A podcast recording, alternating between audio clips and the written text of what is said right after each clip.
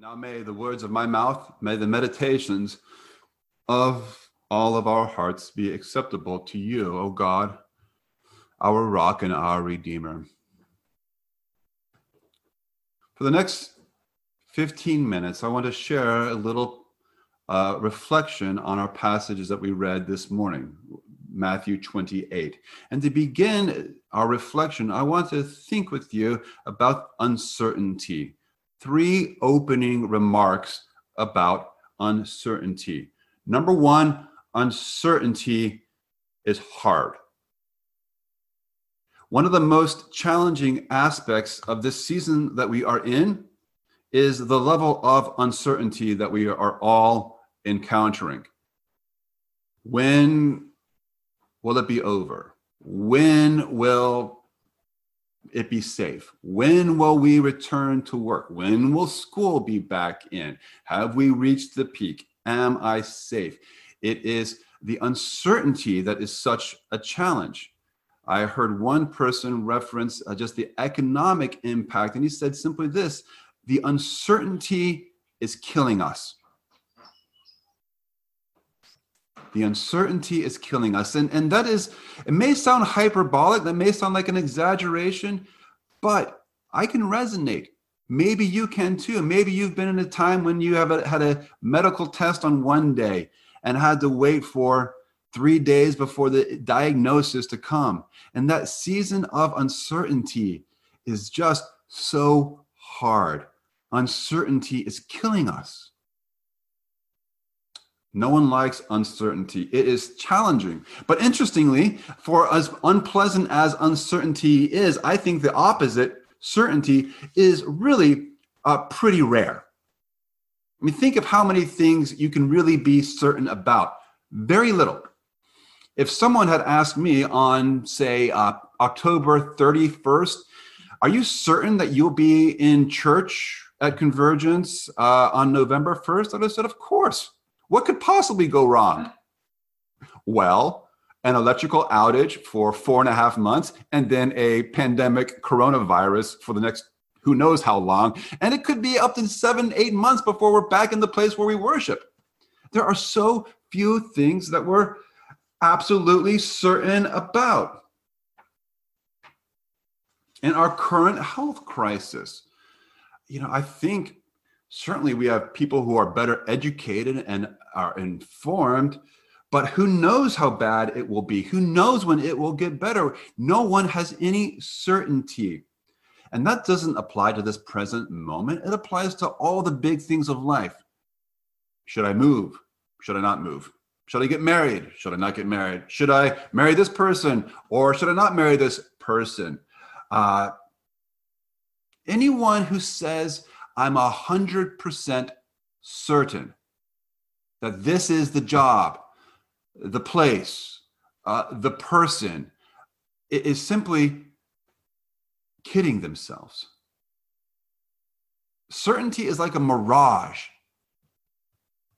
It's something that we we chase. We feel like we should have it. We want it, but it, it, it, it, almost never materializes. There are such there are so few things that we can be absolutely certain about. That being said, the Bible holds out the promise of certainty. We heard that beautiful song with the, the background of, of our church uh, coming to light, and it had a great line that our faith is clothed with certainty. I don't know if that line struck out stuck out to you. Our faith is clothed with certainty, and the Bible holds out the hope that you and I can be certain about some aspects of our faith. And when I say certain, I mean absolutely certain completely certain.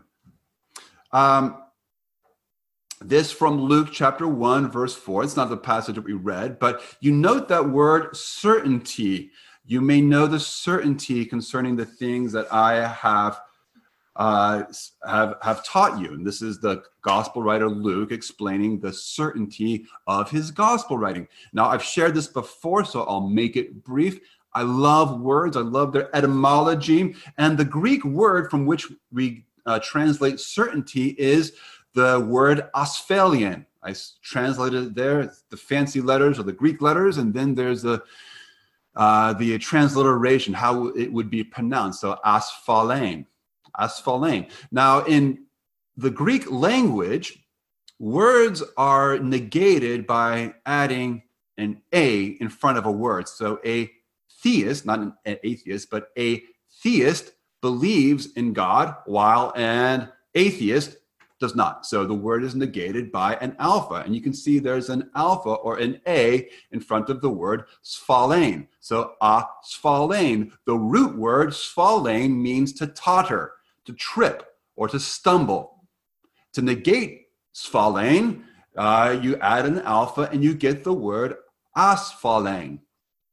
Now, there is a common English word that we get from the Greek word asphalein. And raise your hand if you know what that common word is. I see one hand raised. Good. I'm going to give you a, a nickel when I uh, next see you. Uh, the common word that comes from asphalein is the word asphalt. Asphalt is the word from which we get asphalt. And if you compare uh, the certain smooth surface of asphalt to the previous surfaces that we used to cover roads, and this is from our own Prince Street. You see the cobblestone, and you can imagine brick stones, very unstable. You could trip and fall, and that is, of course, compared to the smooth, steady, certain surface of asphalt. The gospel writer Luke says you can have certainty. Now, I don't think we can have certainty about every aspect of our Christian faith, but we can have certainty about the really important aspects of our Christian faith. And the most important of which is the event we celebrate this morning the resurrection of Jesus Christ. And I think the resurrection is something that you can stand on asphalt. It's certain. And the Bible is giving us a roadmap. And I use that word carefully. The Bible is not going to overwhelm us with evidence to persuade us of the certainty of the resurrection. The Bible does give us a roadmap that if we follow, we will arrive at certainty. So I want to follow follow along in this passage with me as we look at a roadmap to the certainty of the resurrection of Jesus Christ.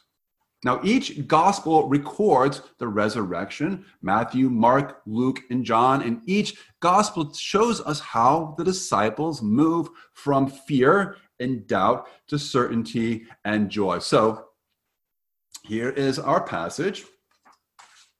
And our passage begins famously with the first day of the, of the week, that being the Sabbath towards the dawn. Mary Magdalene and Mary, they went to see the tomb. Notice we're not told why they went to see the tomb. Other gospels say they went to anoint the body with uh, linens and, and, care for the body. But here we're just said, we're just told that they went to see the tomb.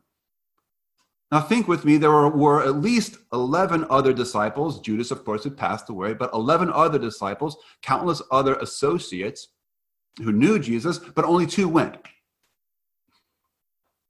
And they're going, they're, they're, they're getting up and going, places them on a path that leads to certainty.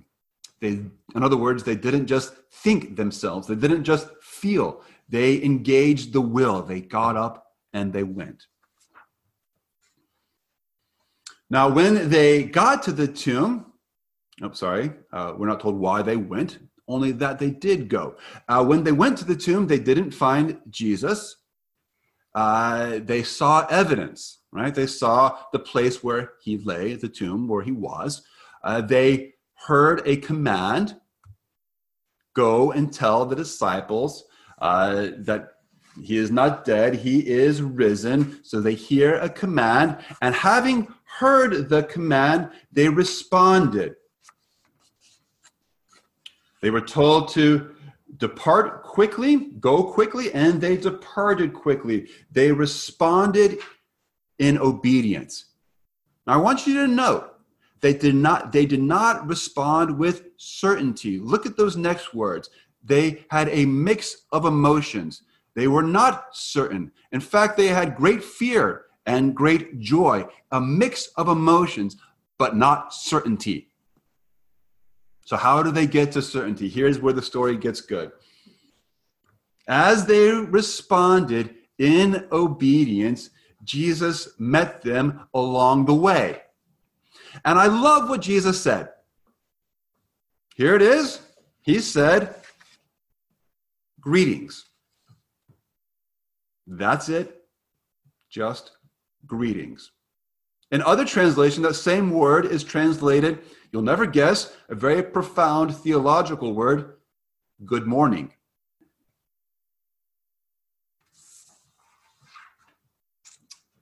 They encountered, uh, one commentator says that his greeting, which is translated in some places simply as good morning, is banal in its everyday familiarity. And having encountered Jesus in this very surprising, kind of casual, nonchalant way, good morning, hi, they finally arrived at certainty. They came and worshiped and fell at his feet. Now, on first glance, this is a strange story. Why didn't Jesus just meet them at the tomb? They alone were two who went. Shouldn't they get the, the reward? Shouldn't Jesus be there and say, Hi, welcome? Further, uh, why did he why did he greet them in such a casual manner? Recall the last time these women saw Jesus, he was a, a, an unrecognizable corpse on a cross. And the first thing he says is, Good morning? Very strange. But I think that we will see that this somewhat strange story provides the perfect roadmap to certainty. It teaches us two very basic points. And here they are.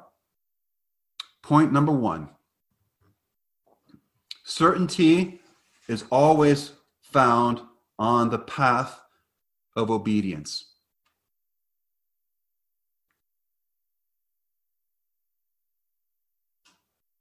How do you become certain? It is certainty is always found on the path of obedience. Read this very economic uh, statement by one of my favorite authors, John Stott. The test of love is obedience. And that is what the women displayed. Out of love, they went to see Jesus. Out of love, they responded to the angel the reward for obedience is revelation. These women did not think their way to certainty. They did not weigh the pros and the cons.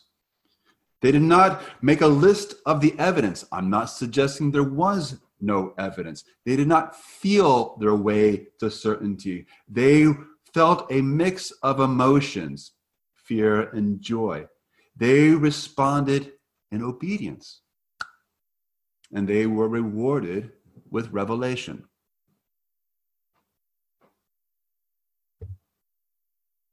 Second point certainty, when it arrives, often arrives very, very quietly with a good morning, not a Shazam.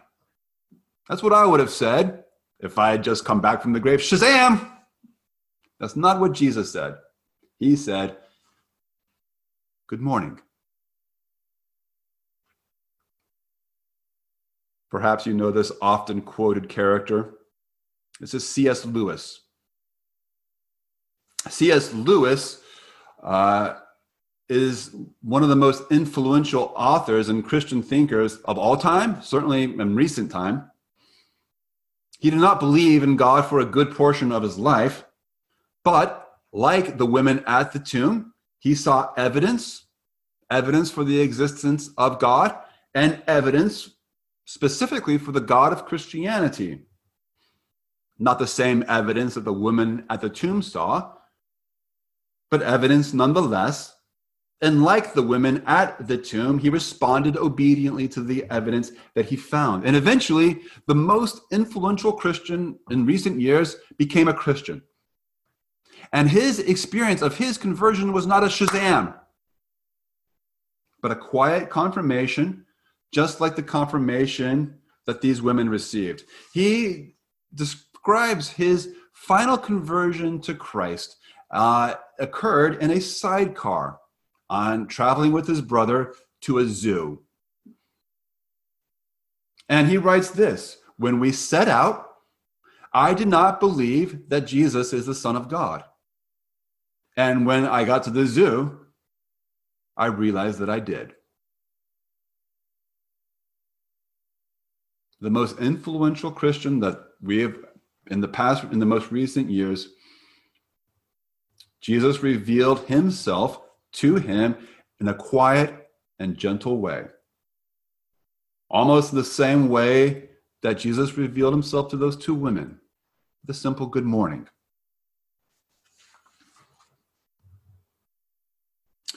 Now, we may think a big Shazam out of the blue will lead to certainty, and certainty will lead to obedience.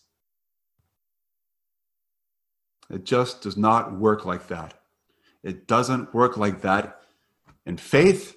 It doesn't work like that in any of the big decisions that you and I uh, encounter.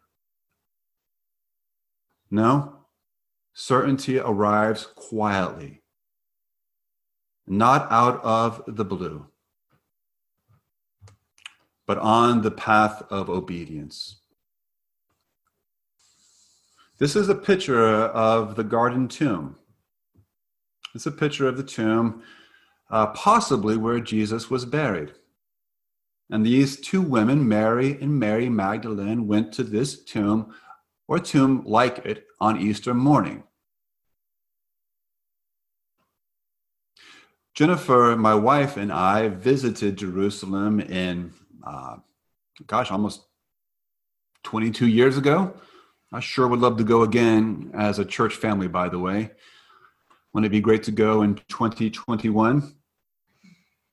Anyways, this is could have been the tomb in which Jesus lay.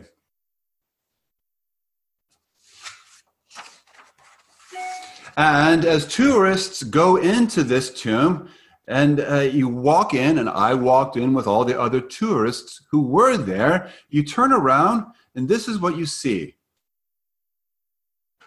You see this plaque on the back of the wall.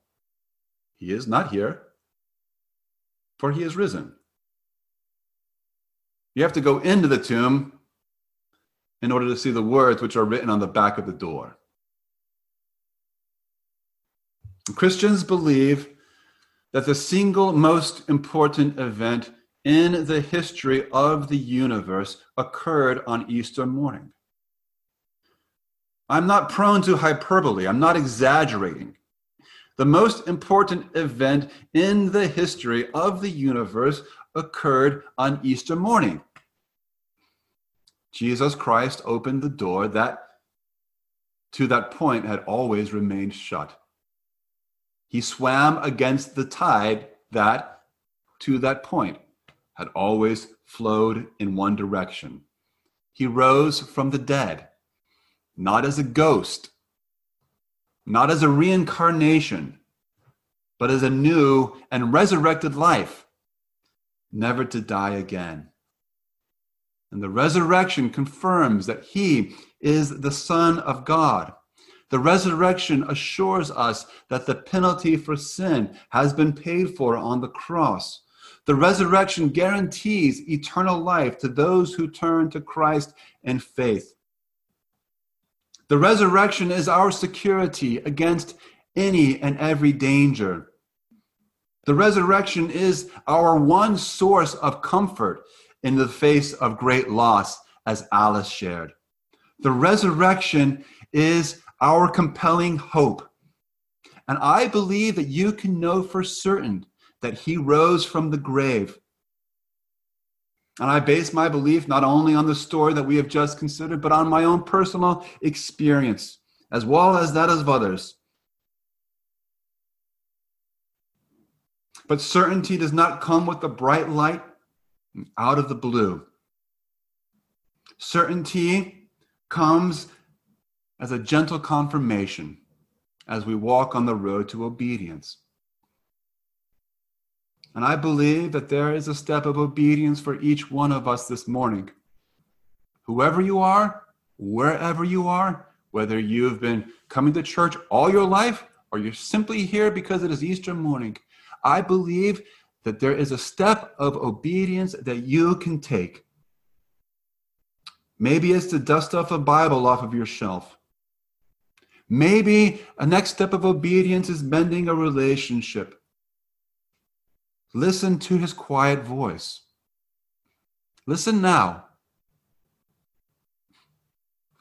Take the next step. You will find him. Or, more to the point, he will find you. Obedience is the test of love. And revelation is its reward.